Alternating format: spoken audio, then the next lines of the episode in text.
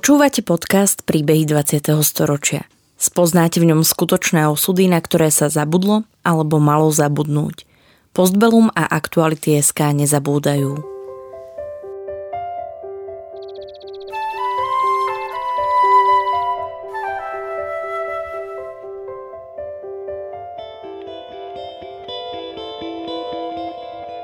Vďaka konkrétnym príbehom sa dozviete, akým osudovým dilemám museli naši rodičia, starí rodičia, prarodičia čeliť. Postavení sme tak pred otázku, ako by sme sa v podobných situáciách zachovali my. Rozprávači príbehov 20. storočia rýchlo odchádzajú. Ich spomienky sú dôležité nielen pre nás, ale aj pre naše deti a ďalšie generácie, ktoré už nebudú mať možnosť sa s nimi osobne stretnúť. Tak e- moje meno je Šmuel Givony a ja som sa narodil ako Tibor Salamon. A z meno som si zmenil, e, keď som prišiel do Erec Izraelu. Naša rodina žila v Bratislave. Moji rodičia, mal som sestru, ktorá bola o tri roky staršia, a ona umrela pred niekoľkými rokmi. E, naše detstvo v Bratislave môžem povedať, že to bolo pekné.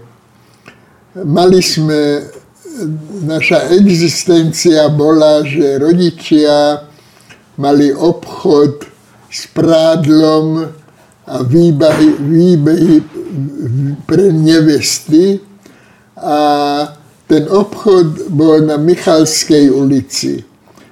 Celkom blízko Michalskej brány, keď sa ide od mora, od Dunaja, tak e, ten posledný dom pred Michalskou bránou na ľavej strane a dneska je tam nejaká reštaurácia.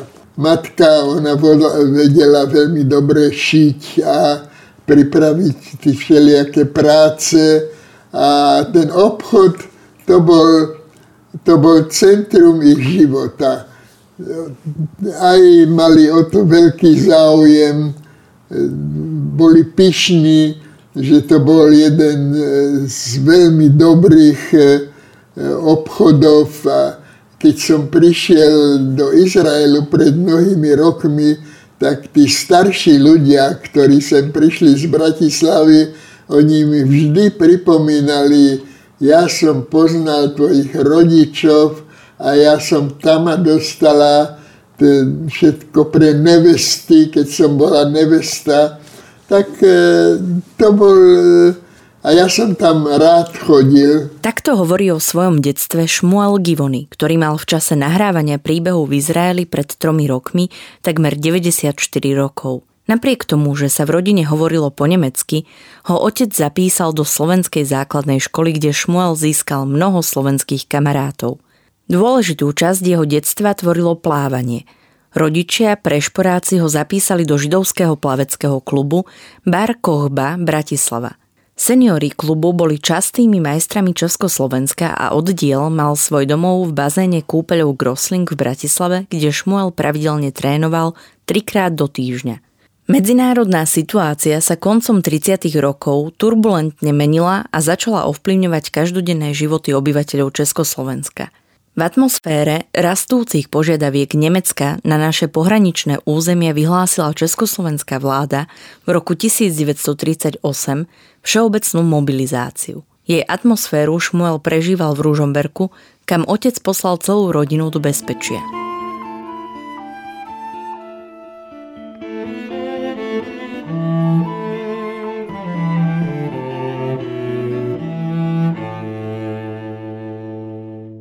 Mám presné spomienky na to. Viem, že otec nás e, prišiel s nami na nádražie a bol to večer a ten vlak bol preplnený a on nám zvonka nám ešte chce niečo povedať a už sa už ten vlak odišiel a to bolo veľmi dramatické, lebo sme mysleli skutočne, že bude vojna ale vrátili sme sa a to bol koniec normálneho života. Po vyhlásení slovenského štátu musel Šmuel Givony pre nové pomery nedobrovoľne ukončiť štúdium na gymnáziu a podľa nariadení židovského kódexu nemohol už ďalej navštevovať plaváreň. Ja sa pamätám, keď bol ten index e, e, židov a oni boli veľmi pyšní na to, že je prísnejší ako norimberské zákony v Nemecku a tým vlastne e, naša existencia predvojnová prestala. A to plavanie to bolo tiež niečo, čo veľmi skoro skončilo. Lebo jeden z prvých zákonov bol, že Židia nesmú navštíviť v plavárniach, v parkoch, a teda rôzne obmedzenia, takže vlastne tým sa skončila tá, skončili tie roky, keď to plávanie bolo dôležitou čiasťou mojho života.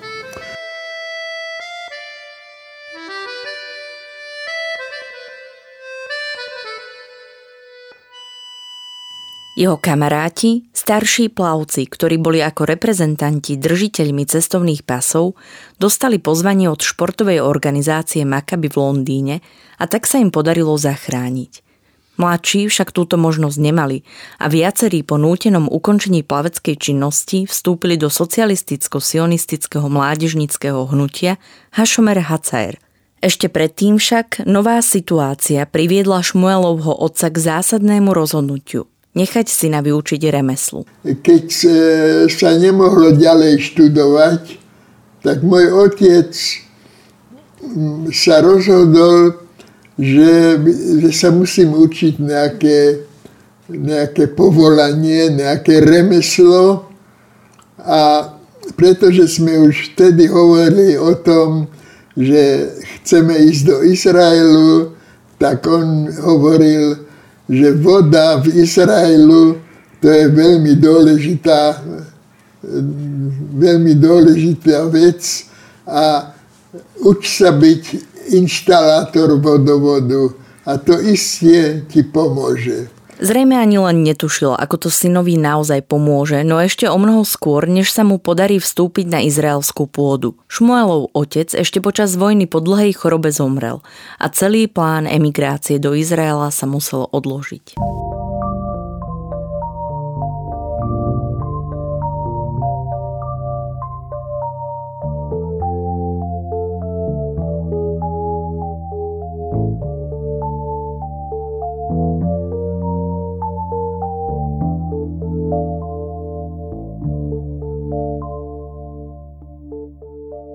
A tak sme zostali, matka, moja sestra v tom čase už bola v Londýne, pretože bola možnosť vtedy dievčatá, ktoré boli ochotné pracovať v nemocnici, mali možnosť e, dostať e, víza do Anglie a tým spôsobom ona bola v Londýne a ja som sa tiež už chystal do Izraelu, ale keď otec zomrel, tak už som nemohol ísť, pretože som nemohol nechať matku sám. Obchod, ktorý ostal po otcovej smrti rodine, im zarizovali.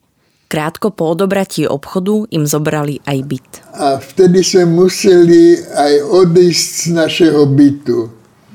My sme bývali na Belmatejovej ulici, veľmi pekný dom, bývali sme tam ako podnájomníci a ten dom patril evangelickej cirkvi. A my sme tam mali byt na druhom poschodí. A vtedy prišla nemecká rodina a oni, hovorili, oni hovorili, musíte okamžite opustiť ten byt, pretože e, žena je tehotná a ja chcem, aby ona už v novom byte sa narodilo naše dieťa, tak my všetky naše veci vlastne sa stratili vtedy. Rozkradli sme, zobrali to a matka zostala bez všetkého a presťahovala sa k jednej e, vdove z rodiny. To bola moja teta, strýko zomrel, tak obidve boli. A, on, a to bol nejaké v takom čiaste Bratislavy, že Židia ešte mohli bývať tam. To, tým vlastne naša celá existencia a všetko, čo sme mali doma, e, všetko, e, bol, bol tam klavír a boli tam e, obrazy a boli knihy a bol nábytok. To všetko zmizlo.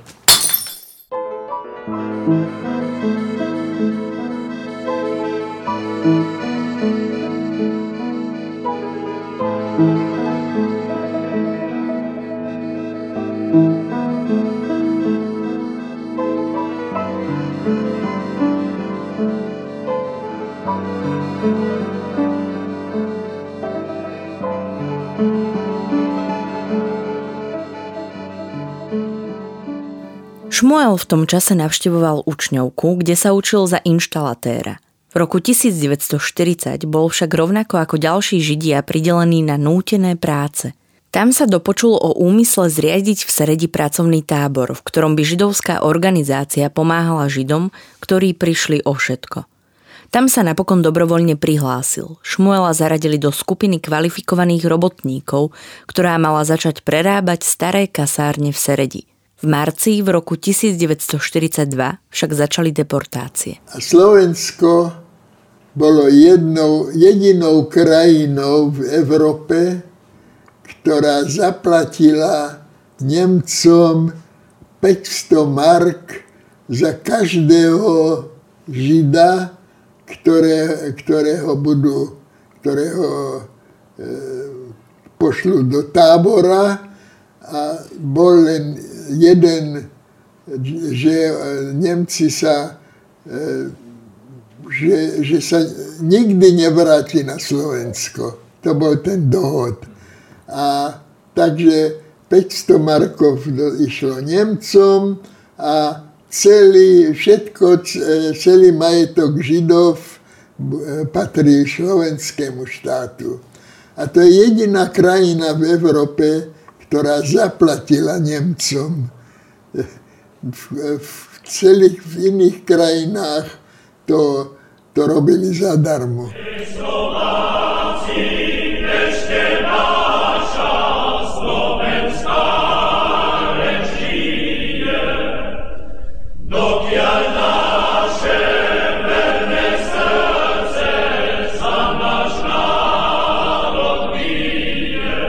Pracovného tábora v Seredi sa stal koncentračný tábor pod gardistickým vedením. Sereď mala pre režim výhodnú geografickú polohu. Nachádzala sa v blízkosti Bratislavy, Trnavy a Nitry. Toto miesto sa stalo poslednou domácou stanicou pre mnohých slovenských židov pred ich cestou do vyhľadzovacích táborov. Ja som bol v Seredi a Seredi vtedy začal byť koncentračným táborom na deportáciu. A každý, každých niekoľko dní, keď tam bolo tisíc ľudí, tak e, odišiel transport v Seredi. Prvé transporty išli do, do Osvenčina a vo východnom Polsku každý deň priniesli ľudí do Seredi a my sme boli chránení, pretože my sme boli ako si tí, ktorí udržovali ten tábor. Ja som bol zodpovedný za, za vodu a to je tiež sú príbehy v živote, ktoré rozhodujú o, o budúcnosti. Moja mamička sa ukrývala vtedy v Bratislave my sme jej našli miesto, lebo v Bratislave bol jeden strík, ktorý bol hospodársky dôležitý. A on tam mohol vtedy ešte zostať.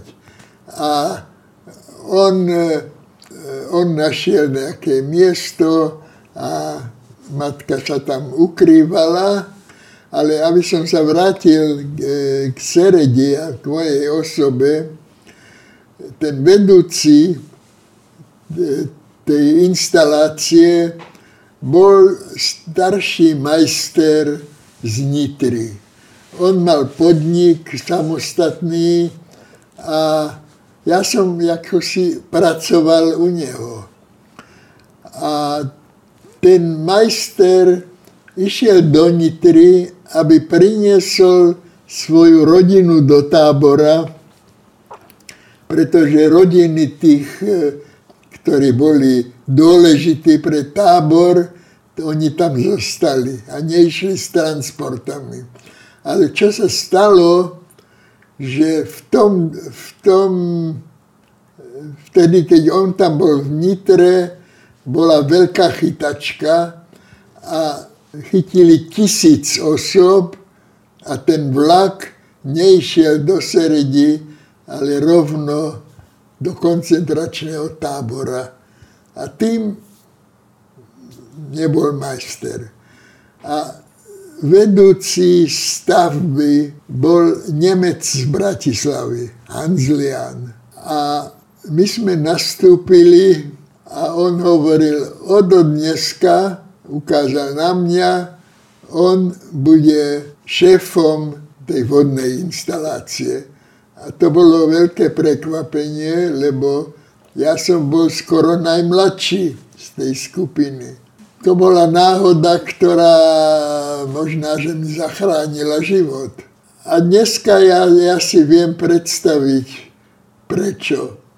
Lebo ja som vedel nemecky a on bol Bratislav Prežburák a mohli sme hovoriť tak, že ma rozumel, ale ja som vedel aj slovensky dobre.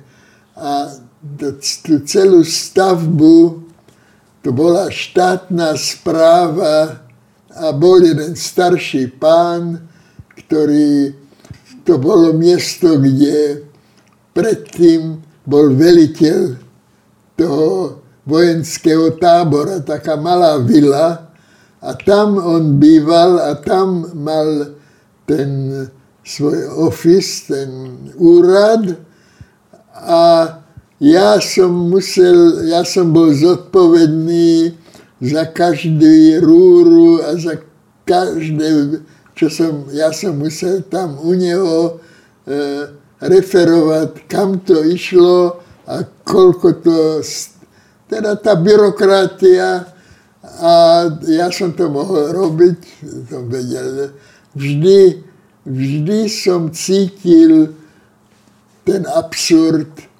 že na jednej strane ľudia idú na smrť a na druhej strane treba, e, treba napísať, kam išiel ten meter úry a na čo sme to použili a koľko to stálo.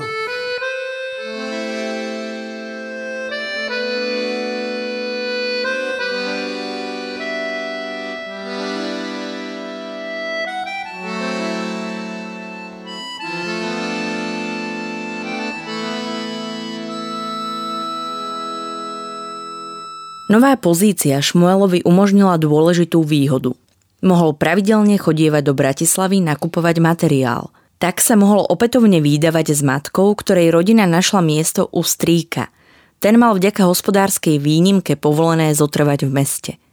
Podľa svojich slov jej to raz zachránilo život. Lebo ja som prišiel do Bratislavy a práve som prišiel k nej, keď ten, kde bola skrytá, hovoril, musíš ju zobrať teraz okamžite, pretože my, e, nás, e, nikto, niekto nás e, odhalil a, a my sa bojíme, že, že prídu a že budeme mať z toho.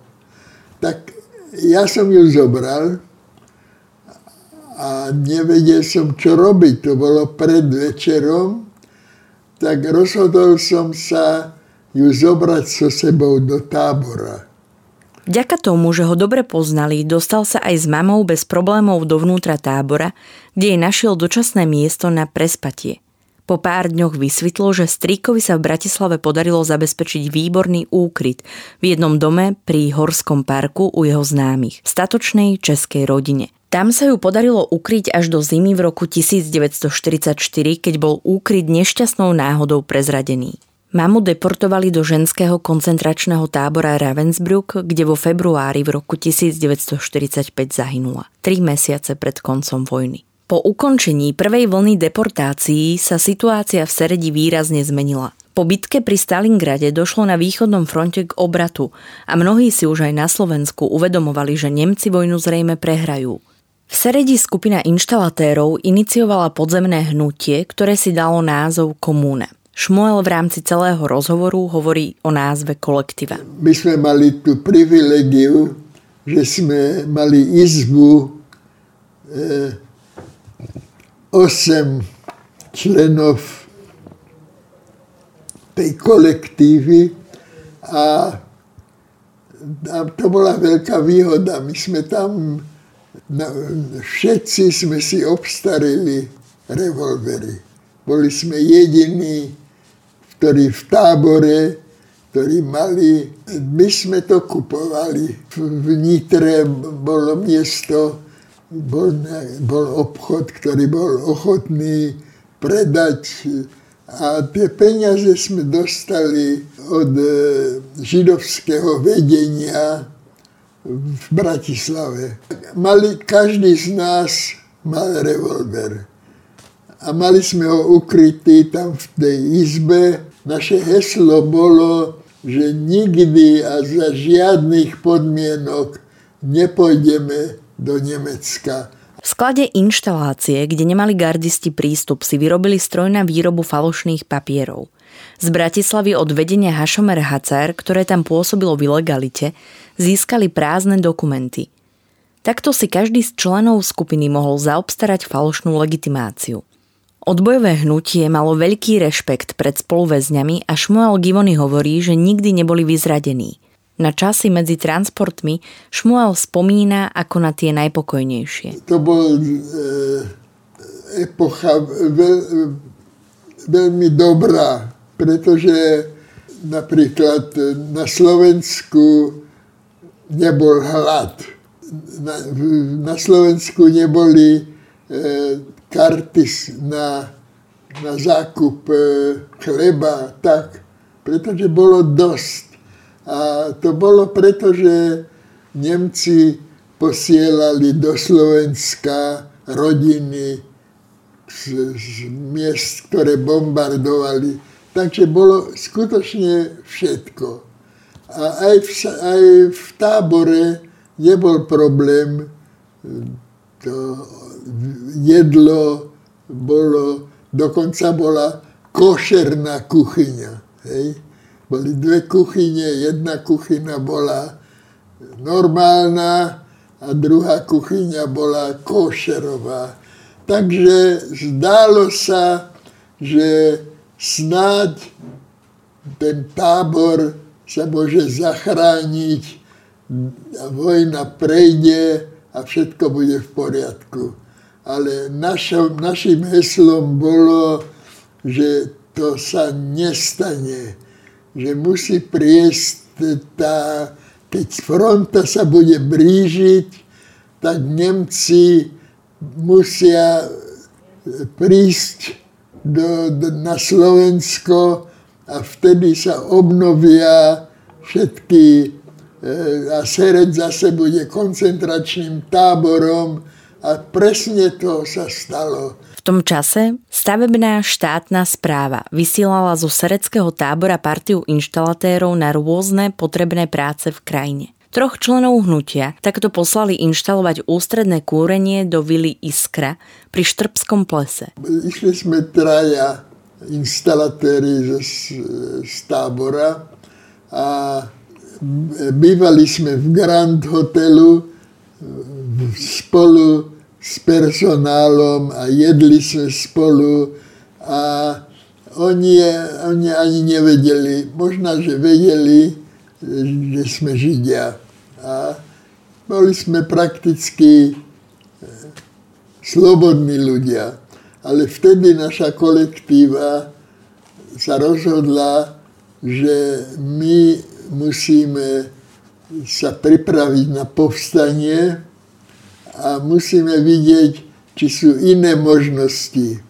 Videli ste, že sa pripravuje povstanie?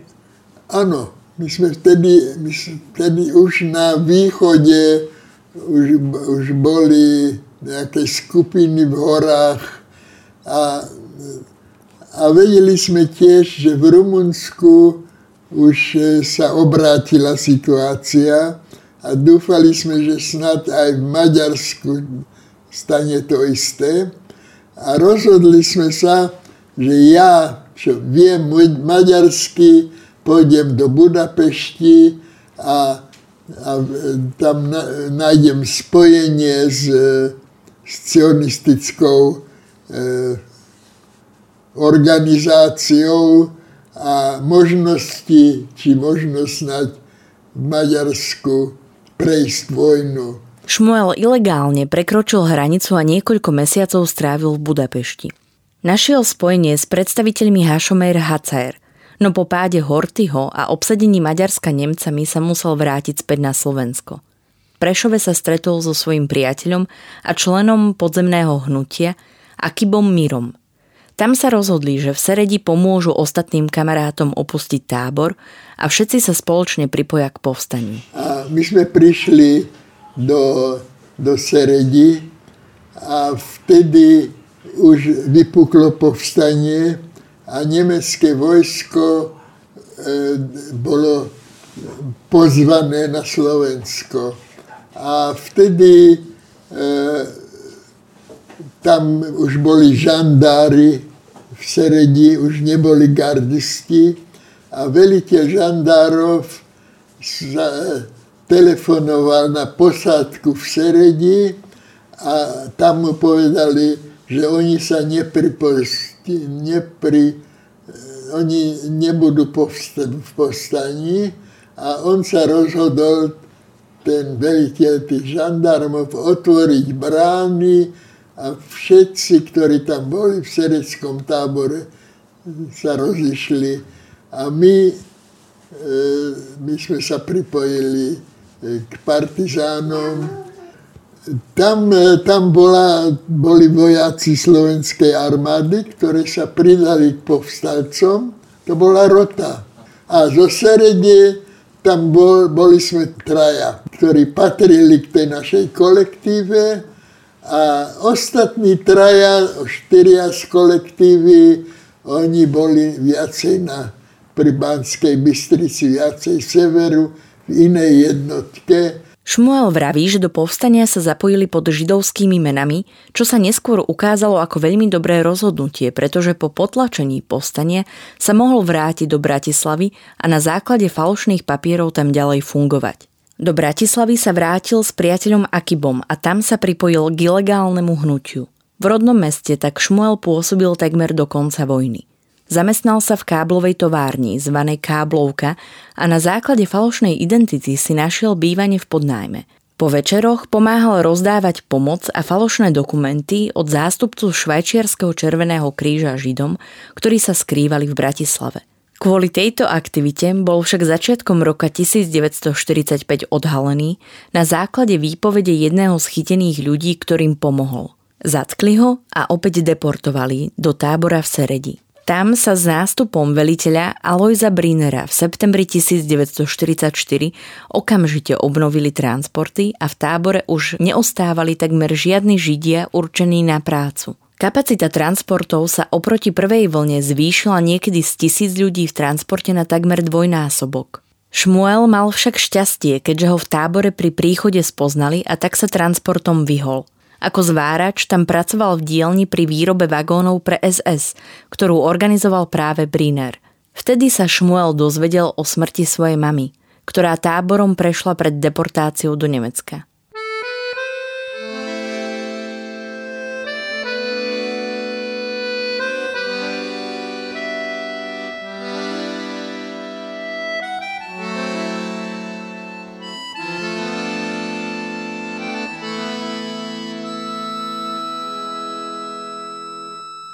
Takto prežil až do 31.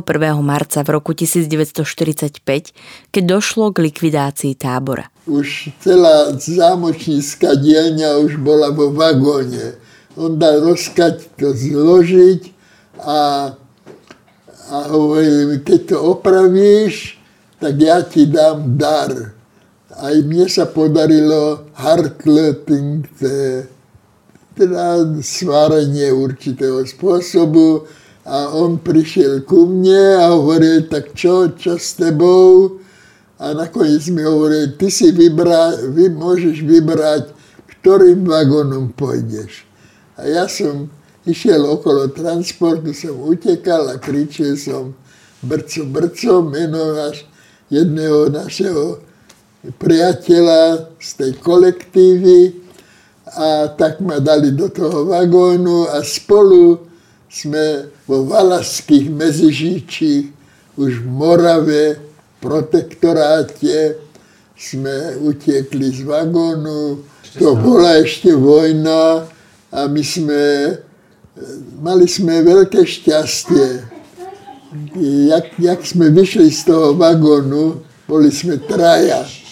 A videl nás nejaký mladý človek a on hovoril, utekajte tým smerom, tam je východ a nie sú tam vojaci a je tam riečka, prejdete rieku, idete do lesa a už ste slobodní. A dal nám 100 mark.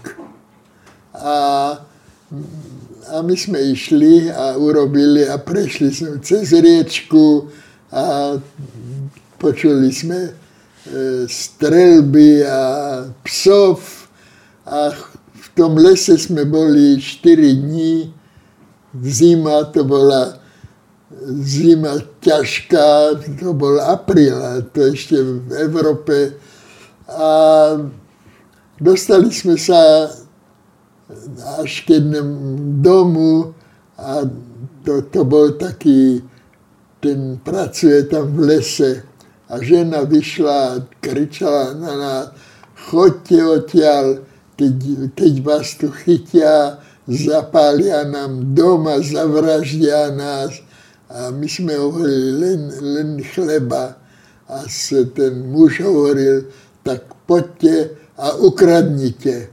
Tak jeden išiel donútra, zobal chleba a vtedy ten muž išiel za nami, to bolo večer, hovoril, ešte 3 kilometre tým smerom a stena hranici medzi protektorátom a Slovenskom.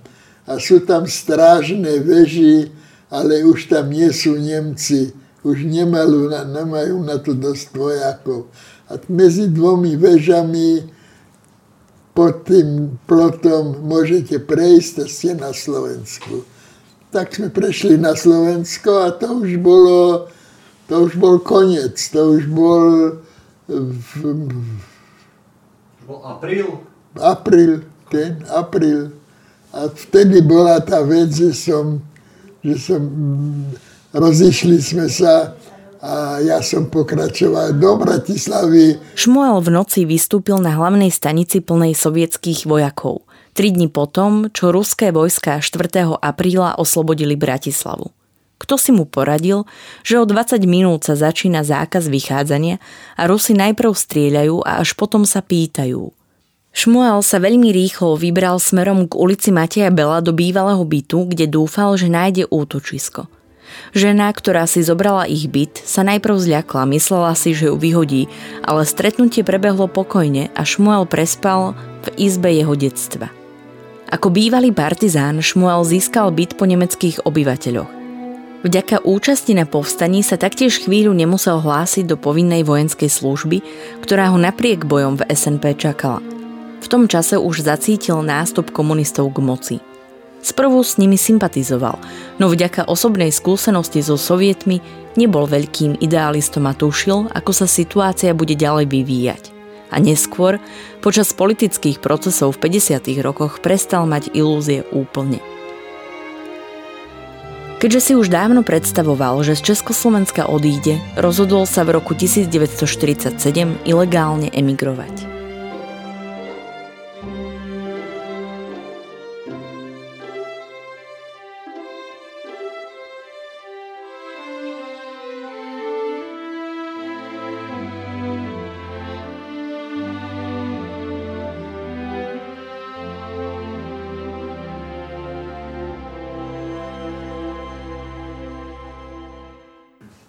My sme dostali byt, ako bývali partizáni. Sme sa tam stretli. A... Zväzu partizánov? Nie, to, dostali sme nemecký byt na Podarackom námestí. A ja som pomerne veľmi, veľmi rýchlo odišiel odtiaľ, pretože ja som nechcel ísť na vojnu. Si myslel, mne to stačilo a ináč a tak dostal som možnosť, e, ako bývalý partizán, e, mi dali určitú dobu a v tej dobe ja som ilegálne odišiel do Palestíny. Po príchode do Izraela si Tibor Salomon zmenil meno a ako Šmuel Givony začal nový život v kibuci Kfar Masarik pri Hajfe, ktorý ešte pred vojnou v roku 1938 založili židovskí imigranti z Československa a Litvy. Neskôr pomáhal založiť kibuc Šomrad a tam žije dodnes 70 rokov od jeho založenia. Napriek tomu, že ho v rodnej krajine ľudácky a fašistický režim prenasledoval, zavraždil mu príbuzných, rodinu vyhodil z bytu a zobral im živobytie, na Slovensko nezanevrel a vracal sa naň s radosťou.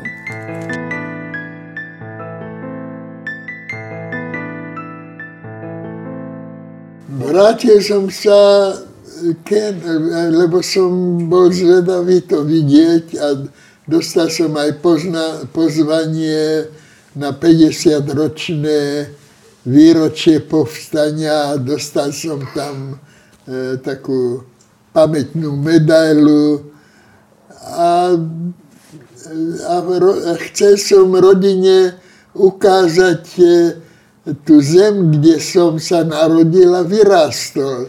A aj ten vnúk, ktorý je tu na, on bol s nami na Slovensku. A navštívili ste aj rodný vlastne byt, kde ste bývali? Áno, ja som navštívil, lebo to bolo, to patrilo eh, evangelickej cirkvi a my sme boli e, pre, prinájomi, hej. Takže tam e, žila jedna žena a ja som mi hovoril, ja by som chcel vidieť, ukázať ten byt mojej rodine, a ona nás pozvala donútra a ja som im aj ukázal veci, na ktoré som sa pamätal. Ja som každý rok sa meral a na dverách s nožo, nožíkom som urobil také, aký vysoký som. A tie stopy tam ešte boli. A aké pocity ste mali zo Slovenska, keď ste ho navštívili, z ľudí? Mal som dobrý pocit. To mi pripomínalo tie pekné zážitky. Hej, hej to, je to pekná zem. Dostali, mali sme automobil a prvýkrát sme tam boli s rodinou Akiba, mír, ktorými sme spolu boli a pracovali. A aj sme išli do tábora. A tam bol zase vtedy vojenský tábor. A my sme sa zastavili a veliteľ tábora súhlasil, že môžeme. A, a hovárali sme s ním a, a on, bol, on sa veľmi zaujímal, ako to bolo. Tak sme to videli.